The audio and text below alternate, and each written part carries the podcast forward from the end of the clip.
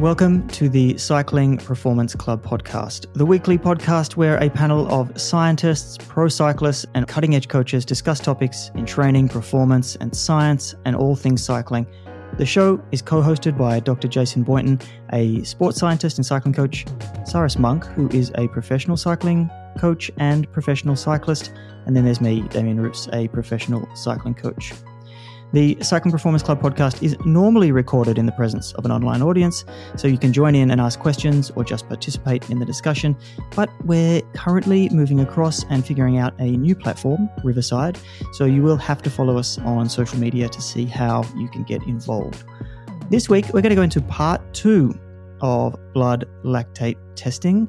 We cut it off on the last one, so Jason is going to start where he left off last time. All right, thanks let's get into the reasons why you would actually do blood lactate testing, like real good reasons. I mean, we, we talked about why you would do it, but we had that whole two part testing episode because it was important to discuss some of the things in the context of testing before getting into that. And that had to get into validity and reliability. And so if you look at the construct validity, the face validity, the content validity predictability, they're actually not bad. I mean, they're established in the literature. So this is another reason where you could be like, oh, we're going to do this test because it's well established in the literature. You know, construct validity, um, it's a valid measure of both the thresholds, and the measure of threshold is important for cyclists. Threshold corresponds really well with competitive outcomes. And face validity, how does it appear to the athlete?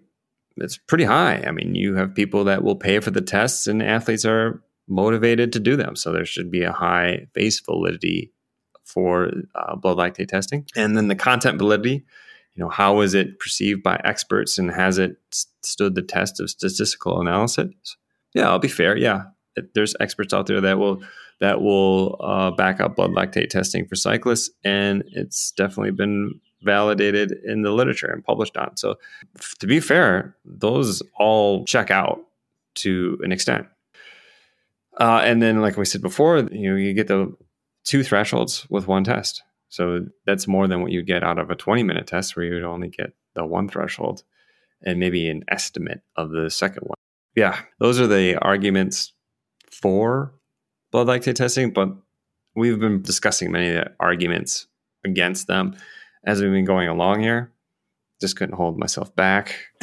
Um, but I think something that's really important to point out is it's a physiological measure, as Cyrus mentioned, and power is going to be much more important for what's going to be a valid measure of how well this person's going to be competing. And even more important than power, you could argue, is velocity. Yeah. Because the faster you go, the shorter amount of time that it will take for you to finish a race, and that's what you are looking for. But but from a from a training perspective, it's not necessarily the case because the where the adaptation occurs is within the body, not by how how fast you're traveling. So there is, mm-hmm. there yeah there is arguments either way for which mm-hmm. testing will affect which scenario. Mm-hmm. Yep, and and there's a paper out there that we actually brought up before, I think, in the threshold episode that demonstrated that blood lactate testing was a more sensitive measure of determining training gains. But then that gets into that conversation about physiological changes that are not meaningful in terms of increasing your power output and your ability to compete. And what's kind of interesting is, you know, we when we think about changes in blood lactate and changes in fitness that would result in changes in blood lactate, we think of things like increases in cardiovascular output and mitochondrial biogenesis, the development of capillary beds, things like that. Those we think of endurance exercise adaptations and we think that these are what the blood lactate is measuring. And that might be the case. But to get back to what we were talking about earlier with this idea of flux, well, one of the other things that happens when you train is you get more of these shuttle molecules that move lactate in and out of the cell. So training actually increases your ability to shuttle lactate. So it gets into this kind of interesting thought of okay, well, is the fact that your ability to remove lactate just through shuttling it into cells really a benefit for your performance if it's not harmful? Yes, you could make the argument it's going somewhere to get metabolized, but yeah, it is a measure of training. So this is this is the idea of training lactate clearance and things. Mm-hmm. This is what you're talking about? Yeah, well, it's kind of one of these things where there's probably someone out there that will tell you that this is training, this exercise or this intervention is training lactate clearing, but I don't know exactly what that would be. It could be just general exercise of any kind is going to increase the ability to clear lactate. I'm not exactly sure but it's it's just kind of an interesting thought for me to that you know part of this um, maybe reduction in blood lactate from training is just the body to his ability to remove it as opposed to other things that we would be more concerned with. Does that make sense? Like things that are actually have um, benefits within endurance exercise, like like I said, mitochondrial biogenesis, um, in increasing your cardiac output, and the things that you would see or relate to the Fick equation, as opposed to just we're just remove it better. And okay, well, yeah, maybe, but you're you're removing it. It's a fuel. Maybe it's fueling other things around, but it seems like it's a, a less direct to me. Yeah, you're having a hard time just linking that process to performance, how it actually impacts uh, a writer's performance. I understand how it would be, yeah, but it's to me, it's it's a little scammy. it's, it's, you know what I mean? It, it's there's all these other things that are going on. This is trainable. It goes along with it, but at the same time, hey, maybe maybe this isn't as great as you think because it's just like the smoke at the fire, right? So um, it, it gets into how complicated that relationship is uh, between blood lactate and oxygen consumption and steady state exercise and how these things can decouple and what causes that to decouple and what ha- what kind of training will change what. So yeah, it just like I said, it gets into this kind of deep conversation of um, it measures training response, but how much of that training response that it's measuring actually relates to performance? Because if then it gets into this I, again, it gets into that idea of what is a physiologically meaningful change in blood lactate. Well, I think I'd just rather see a change in power output because I know that's going to have a, a, better relationship with with um, competition, if that makes sense for you guys. Yep. And this is why we went through the history. In the old way of thinking about blood lactate, if you think it's a toxin or a waste product, or you, if you think it hurts things, then when you are able to exercise at a higher level with less lactate around, then you are going to think, well, that's good, right? But we know now that isn't necessarily the case yeah, just something to think about. So for me, even though it's more sensitive, that's great. I'd rather I want to know that there's a power increase for me and my athletes, right? Another thing is when we talked about this with the threshold episode, we touched on it, is you know, people will talk about blood lactate testing and they will think it's synonymous with FTP, which is not. There's pretty good evidence, I think, that FTP is actually higher than MLSS and all these other blood lactate measures. And Jesus, how many cyclists want their threshold to level to be lower than FTP? You know, not many. You're not. So, uh, how many people? I mean, just that. I mean, if we just talked about all the other things, and then you told somebody, you're, yeah, you're going to spend what 150 200 dollars, whatever it costs to get one of these tests, and you're actually your threshold's going to be lower than what it would be if you just did an FTP test. That'll be how many people are going to be sold. That, that's that's. I, I should have just done the whole episode with that don't do it because it's going to be lower. Most people would be like, "Yeah, we're done. That'll, we're done here." That'll be the main driver for critical power. Is it's just going to mostly be a higher number. So people, mm, yeah, that's uh, that's the funny thing. Just love that. Yeah, because uh, I think it was Skiba's thing with the bike score.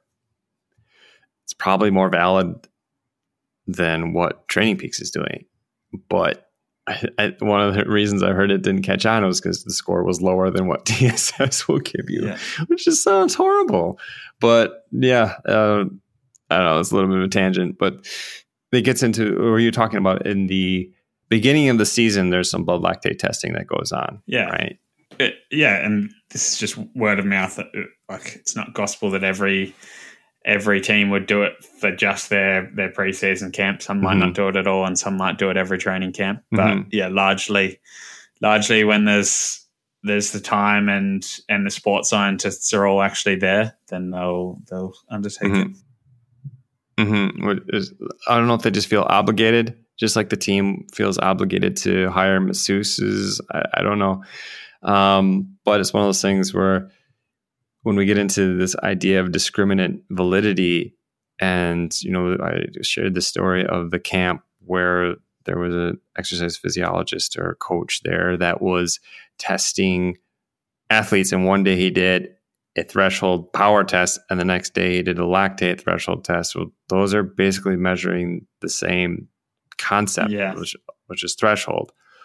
And then he compared the results and like, hey, look how how close these are, but if you looked at the air between them or how much the differences were, I mean, there was massive differences between the two days, and they never would. It was never like one was higher than the other, one was lower than the other. They're just all over the place. So you've just basically done the same test twice with athletes. Yeah. So this gets into this idea of blood lactate testing doesn't even really work very well in conjunction with a lot of testing because you're just measuring things twice in a sense. There's a high correlation between blood lactate testing uh, thresholds and something like critical power or functional threshold power. This gets into the, the idea of there's a lot of human error that's involved in this whole thing. And there's a lot of bias and that type of thing. And the inter-rater error, lots of reliability issues so that people should be kind of aware of before they just assume that oh this is very scientific and it's going to give me this very accurate scientific results and from my metabolism. Yeah. Yeah. Do they still use that cream beforehand to bring the blood to the surface? I don't uh, know did you ever use that in testing? the capsaicin stuff. Yeah. Yeah. Oh. Yeah uh, we looked at that because there was a few people that would be ha, be useless. But we worked out if we just warm their hand up, they were fine. Like yeah, put a literally like put a warmer, uh, like one of those glove, hand warmer. no, like a, a bean bag in the microwave for a bit, and then just let them hold that before uh-huh. they did the test, and they were fine. Yeah, I've done that as well. Well, I've I've been one in a lab setting where they had a hand warmer because yeah. they were like testing at five in the morning in the middle of winter. Yeah. We had this stuff on the ear. Yeah. And it was always just making sure that you didn't go for a piss. Oh, yeah. That's a good point. Get it mixed up. Yeah. Because it's super, like, just has you throbbing. Yeah, yeah. but I think AIS is still heavy. That's like, it's, it's their main test because it yeah. because they would do it alongside a VO2 max test. Yeah, I know the trackies do use it a heap. Um, they love it and they use it with testing their like uh, beta alanine supplementation levels and their bicarb supplementation and that kind of stuff. because Mhm. they're yeah massive on that for their TPs and IPs, where it's obviously all that's that's the main system at play.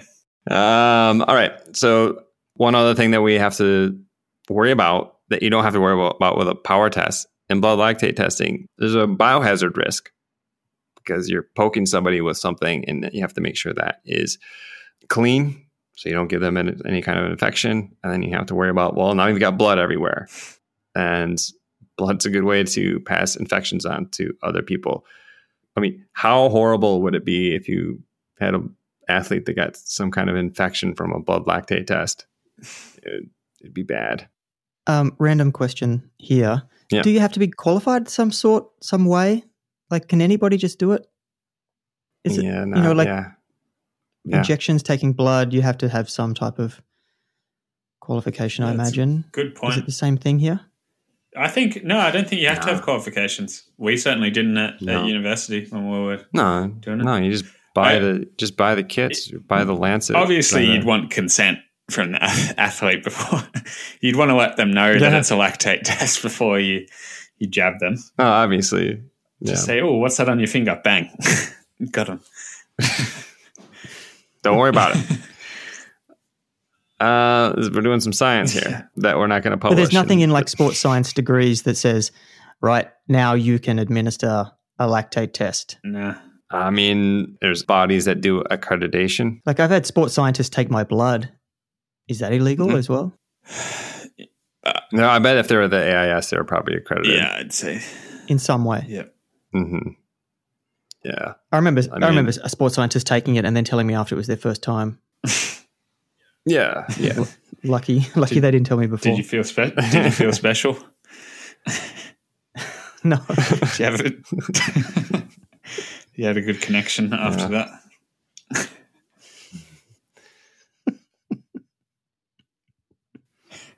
So, and then the last thing to kind of point out here, and I mentioned this to you, Damien, is the there's a high cost to data point ratio. Let's think about this as you are in this test.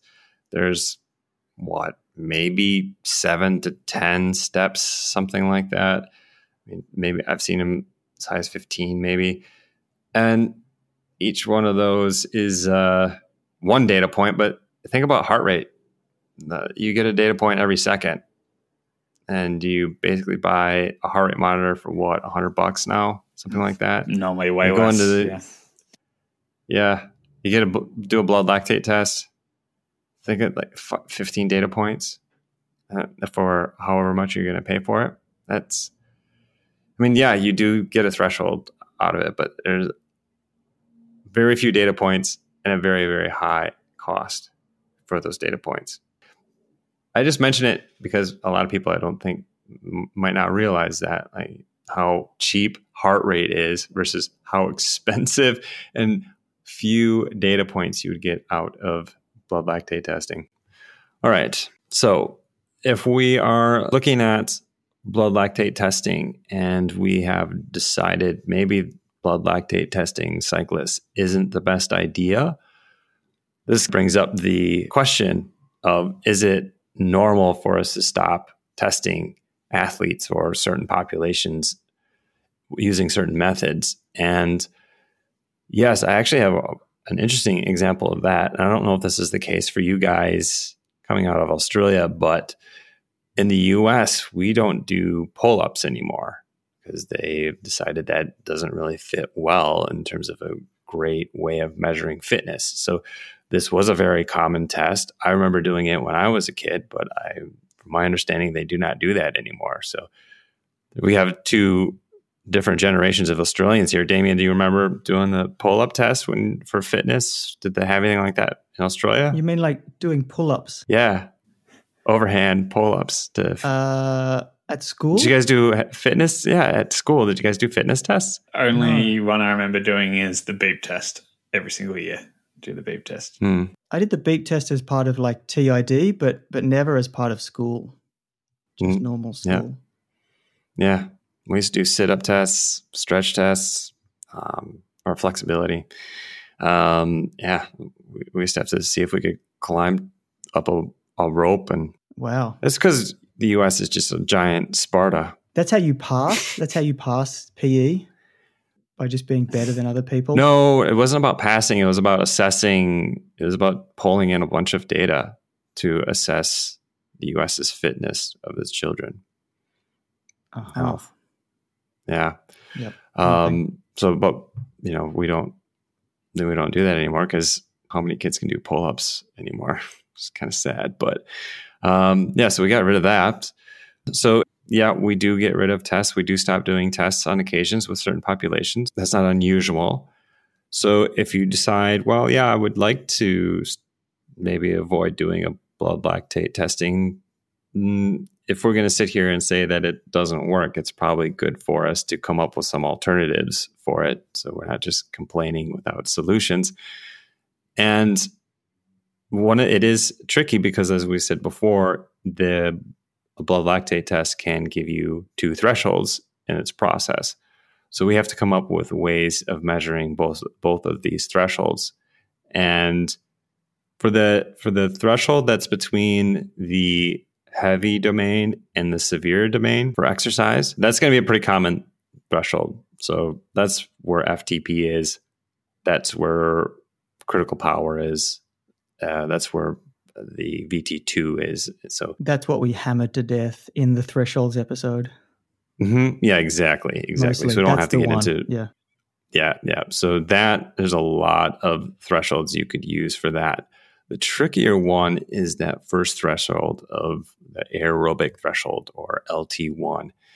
And so and I think a lot of people are operating without a good um, measure of that anyways. I think they're probably just getting the anaerobic threshold and then you somehow getting an estimate of it, estimation of it using the training zones that they have.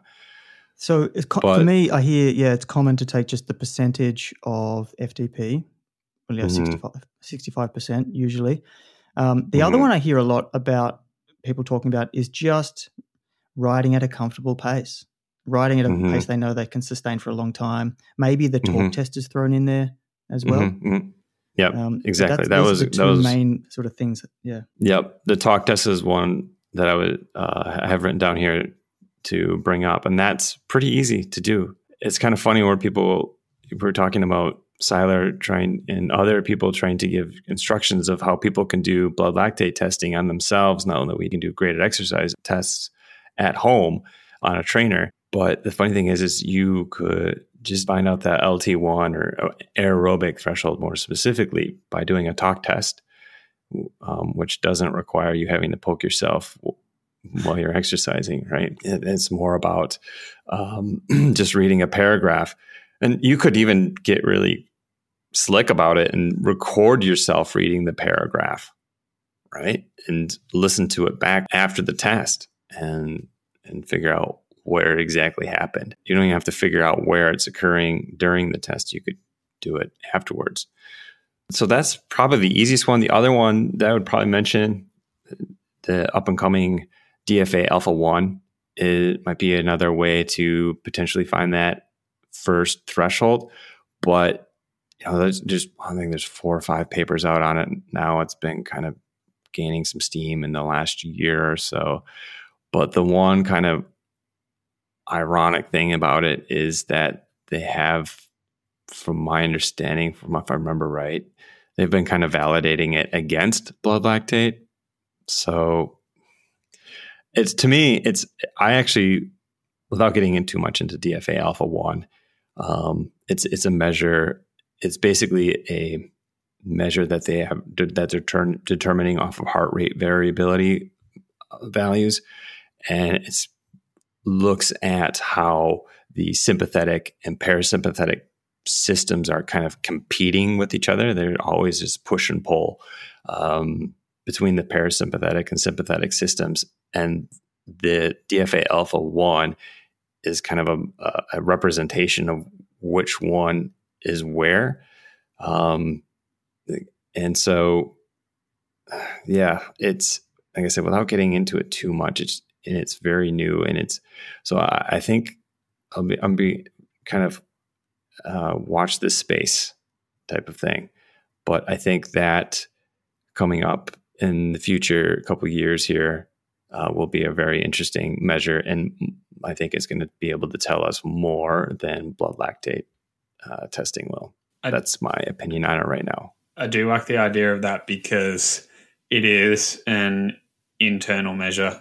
Um, I do like as if as someone passionate about physiology, the internal measures that actually give you an idea of what's going on within the body. And obviously, blood lactate is something like that. But I think the real time nature of this uh, DFA alpha 1 um, is going to give us a bit uh, more practical application for and something that you can use multiple times throughout the year. Like we don't see lactate testing being done every week because it's quite time consuming and quite expensive.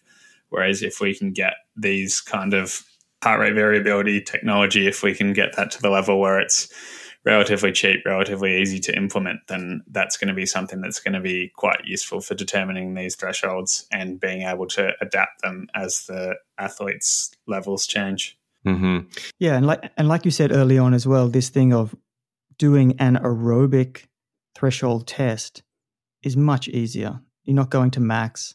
Yeah, you just have to uh, ride at sub maximal for longer periods of time, you know, and just step it up slowly just to figure it out. And this falls under that category as well. I think as as parallel with the science here, as long as the technology keeps evolving, you know, like right now it's on an app on your phone, so it's kind of good if you're doing these tests indoor or whatever. But then if you start to uh, want to apply it to when you're riding outside and sticking in the zone that's given to you, um, then it just becomes a bit clunkier. So uh, as long as the yeah. technology sort of goes forward at the same time, then I, I think we'll see a, a pretty big adaptation um, of this.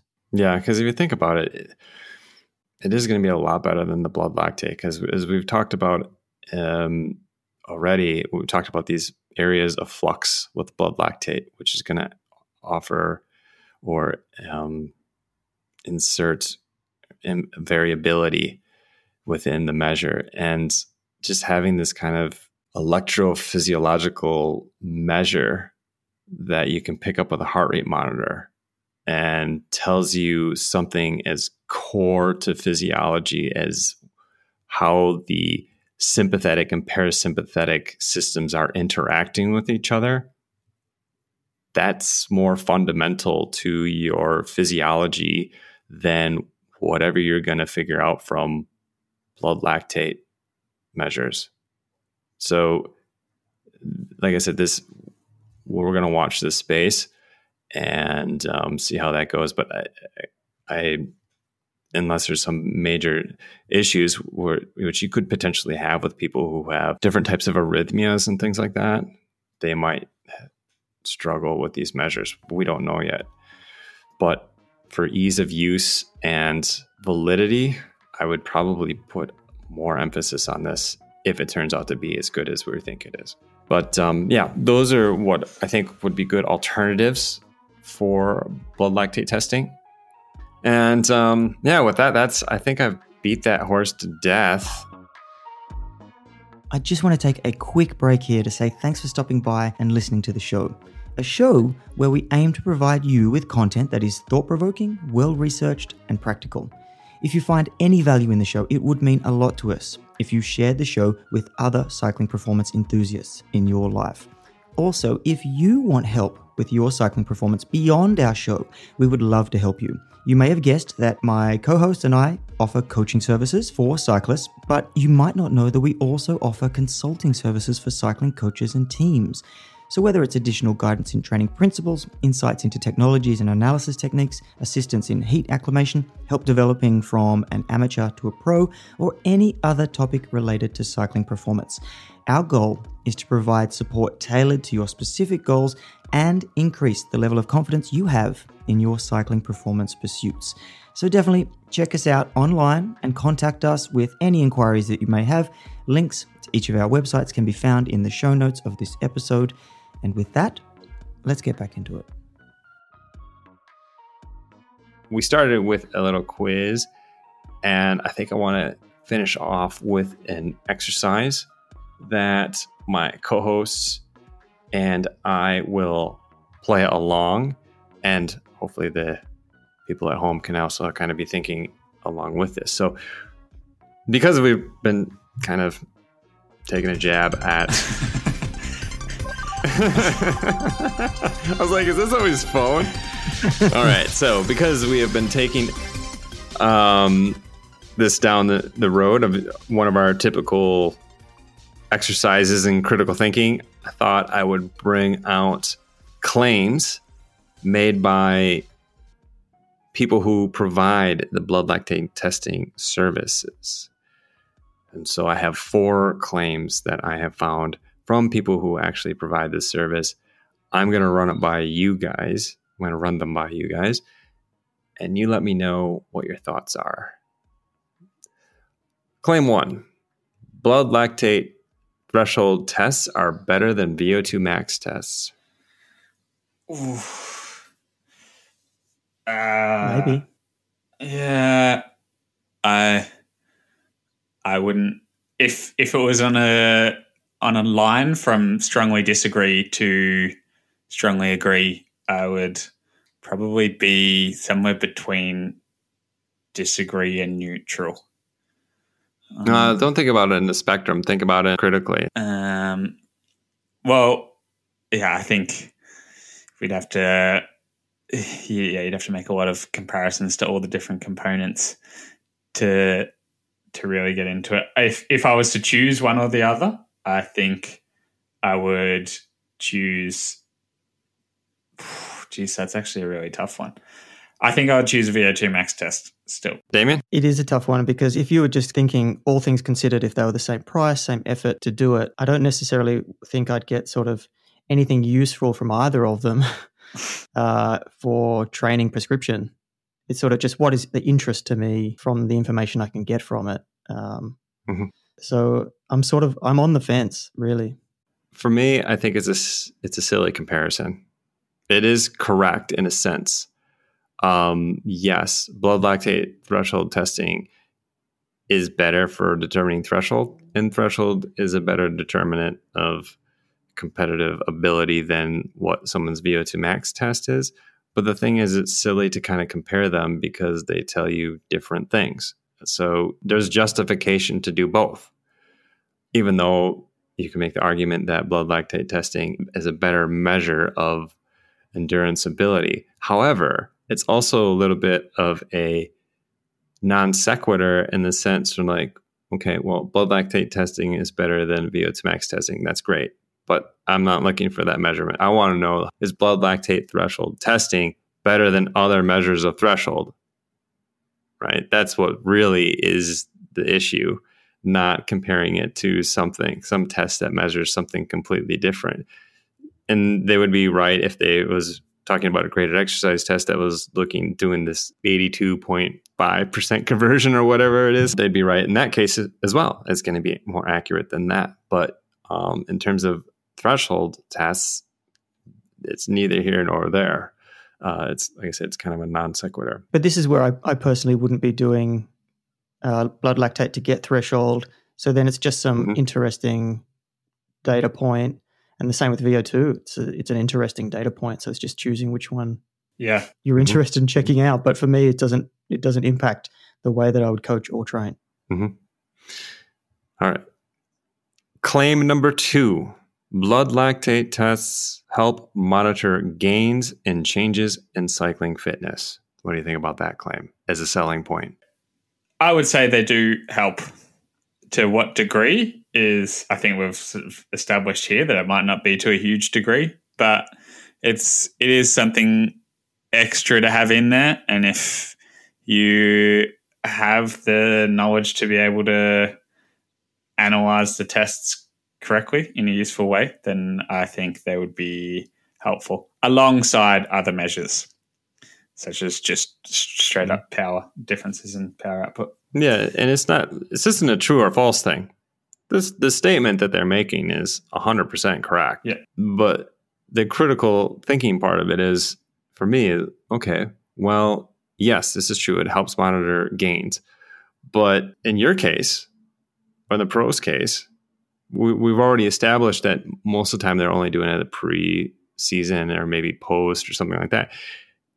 It's not an easy test to have someone do regularly. Either it's going to be expensive or they're going to be traveling and not in the lab where they originally got tested. And if you want it to be accurate, you should try to be, you know, cons- as consistent as possible. Yeah.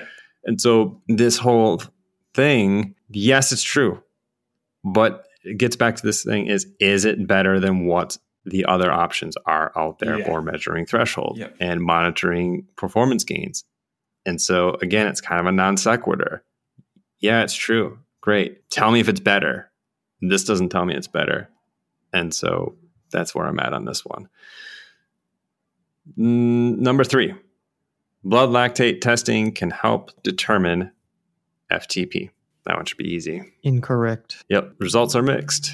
Yes, they are correlated, but most studies put 20 minute power and FTP higher than maximal lactate steady state and other measures of determining blood lactate thresholds.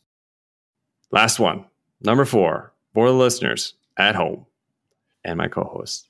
Blood lactate testing can determine training zones and or blood lactate testing can determine training zones more accurately.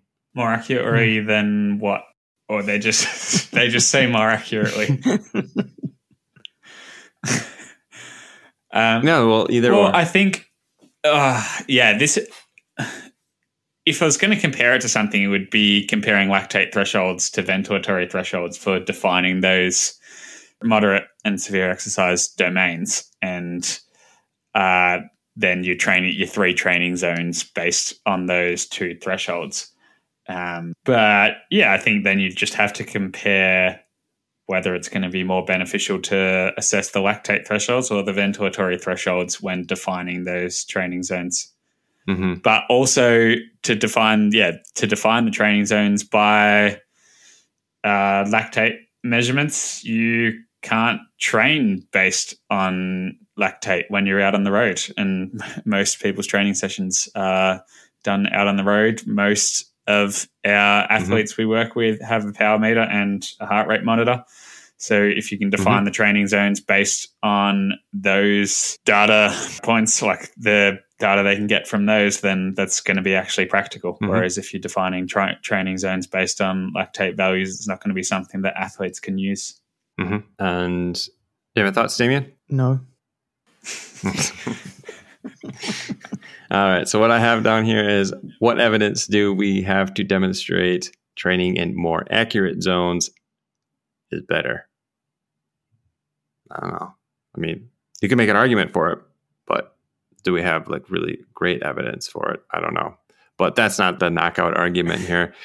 Getting back to the first statement, it's probably definitely going to be a better way to determine zones than a graded exercise test or VO2 max test. I agree with that, but using it to determine zones based off of thresholds, we already talked about how well they correlate with each other and what's accurate and that type of thing. And critical power is probably a better measure for at least the quote unquote anaerobic threshold. So is it really better? Uh, I don't know.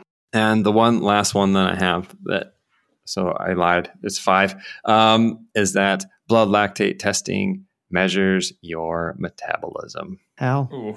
Well, it, yeah, it me- measures metabolism on on one level. Uh, I would I would say yes. I think metabolism in the way that a lot of people uh, there's a there's a lot of different kinds of metabolism occurring in your body. So that's Yeah. it, it, it is measuring one one metabolite and one kind of metabolism. hmm Yeah, basically, I'm like, yeah, big deal. It's great. uh, none of these are false. That's Yeah. the thing. Yeah. They're all truthful statements.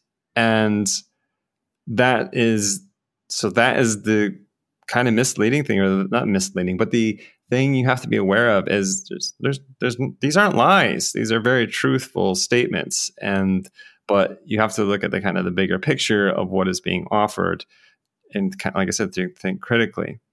And but the reason But overall, I- you haven't. You're not saying don't do it. Like we're not saying that there's Yeah. not some place in some scenarios, like you know, haven't totally closed the door. Put really haven't put the nail in the coffin here. Yeah, I mean, I'm not going to say anything absolute about this, but am I going to do a blood lactate test on myself? No. Am I going to do a blood lactate test to determine thresholds on my athletes? No. Um, I was going to do blood lactate testing in my research. I got rid of it as soon as I could because it took a whole other person to do it. It's just to do the blood lactates when I was getting measures from a metabolic cart and uh, thermistors and you know getting core temperature and a bunch of other measures on RPE, all these things. I could run a whole test session with uh, all these measures by myself. But if I wanted to measure blood lactates, I would have had to add another person into the mix. And that also gets into this whole thing like we talked about in the testing episode about you can run a test on yourself by yourself now. You can't do that. I mean, supposedly we're trying to teach people how to do that now, right? Um, but is it necessary? Do we really need to get that? And how accurate is it going to be when you're running in those areas that are above threshold and you're trying to stick yourself? This is this is you know seems a little bit far fetched, a little bit ridiculous at this point, but um, yeah, the reason I brought these up is one is a quote from John Stuart Mills actually, and it's about if you want to, you know, when you're arguing with someone or not arguing, but but you have to entertain the argument from the person who is a proponent of it. You have to take it directly from them. You can't take the argument secondhand. So this is why when I came into the whole disputing whether or not we should blood lactate cyclists, one of the things I did was try to go to all the people that were proponents of it and get the arguments from them so that I could determine uh, what their arguments truly were. Because one of the things was I was thinking about writing a review or a scientific paper to, to kind of put these thoughts out there. Um, and I didn't want to get embarrassed in the scientific community by placing all these arguments out there and then not realizing that I'd missed an argument. So, the, yeah, the reason I brought this up is because I wanted to go directly to the source and figure out what they're actually doing because people who are promoting it might actually have an argument that I've missed. And so that was another reason that I have these uh, statements, these claims, is because I went looking to find what the arguments were for using this. And maybe I missed one. I don't know. But I tried to find as many as I could so that I could have an idea if there was actually a valid reason from someone who would actually promote it. Anyways, that is all I have for you guys. And another long session or a long podcast in physiology, but hopefully people found some value in it. Thanks. I appreciate Any it. Thoughts yeah. to wrap up here? Yeah, it it's probably left me about where I was on it initially, but with a bit more knowledge. I think I come in with the same thing of if it's there on offer and it's not going to be too expensive or too inconvenient, can be useful, but I wouldn't be putting it above other tests too quickly. And also, as we discussed in the testing episode, with any test, you just have to assess whether it's worth the, the stress on the athlete and whether it's just practical to be included. Given this test is probably not something I would do too many times throughout the season. Uh, if I'm only going to do it once a year, like I know a lot of people might be doing, I don't really see whether it's useful at all if you're not if it's not going to influence training. So in mm-hmm. that instance, I'd yeah, I'd probably still be choosing other tests over this one. Mm-hmm. Yeah, and I'm I'm about the same point as well. Uh, hasn't moved my position on it. It's just given me more information. probably not to do it. Mm-hmm. Um, but it does uh, open up this question about lactate training, which I think is still an open question here. Mm-hmm. You know, we've kind of you, you brought up some really good points, Jason, about Um, maybe it's framed that way because of the history of the testing and how it was used and how it was first introduced into the scientific literature and stuff. So this is all carrying over. Like, is there a way that potentially we could investigate the whole role of lactate clearance, all these terms and all this training and stuff around this, and whether it's actually useful for performance? Um, that's that's the big thing that I'm probably walking away here from. Well, I mean, to be fair, there's, I mean, because this metric has been around for a long, long time. I mean, I downloaded a lot of papers on this. And did I get a chance to read them all? No. I had to skim abstracts and conclusions and things like that. I still didn't get through all those papers.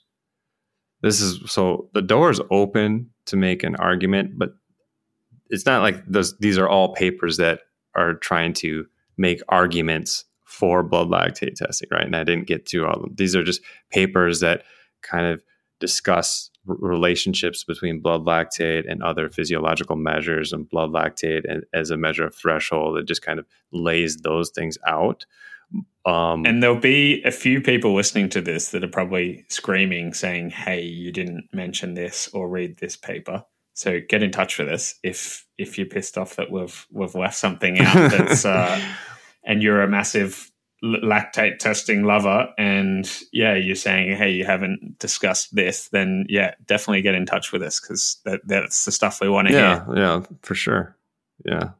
I'm i'm happy to hear arguments i could have missed for it. Of course there is that um, seminar that's coming up in iran right now and they're going to be talking about blood lactate. I'm going to be listening to that. I'll be interested to see how much egg is on my face because this episode is going to come out right around the same time or right after that seminar uh, is going to be held. So it's pretty funny when you like I came across the, this seminar because uh, David Bishop yeah. tweeted it.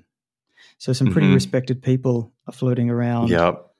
Uh, this thing, so it will be interesting. Yep. So if if I yeah, yeah. Thanks for sending me that, Damien. I actually just put that in my calendar today. So if um, I'm going to listen in on that, and if I have some things that are really wrong, I will have a follow up to this, and my apologies will be there. but on the practical side of it, if someone was going to offer my athlete a free one, probably would tell them not to take it. I think I'm at that point.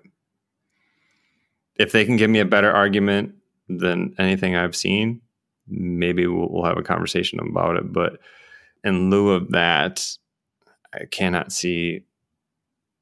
I would probably strongly kind of recommend not doing it for any of my athletes because I'd say there's other things that you can be doing besides that. And yeah even if it was free. Cool. And I think with that, just kind of hit my conclusions here. Um, that would be blood lactate testing has been determined as a valid and reliable testing method of testing cyclists.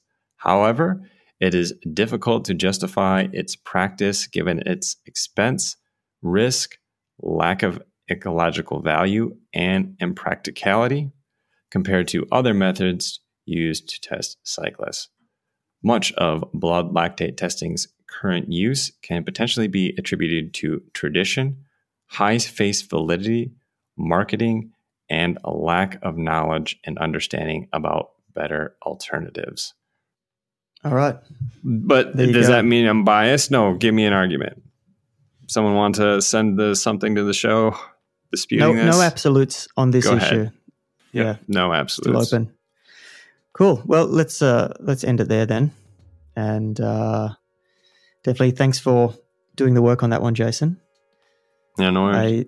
I I think people listening to your perspective on it is valuable. I I certainly uh, appreciate it, and uh, if you want to do anything, unless do it's dying off by itself, unless it's dying off by itself, like we talked about at the beginning. Oh, it was it was dying. It was going to die anyways, Jason. Good job. Um, if you want to do anything for the show, you can follow us on Twitter at Cycling Club Pod or Instagram at Cycling Performance Club and find out about how you can get involved with the show and listen in live, ask questions, get involved with the conversation in real time. Uh, there's no problem with that. But we shall leave it there. So thank you and cheers. Cheers. See you next week. Bye.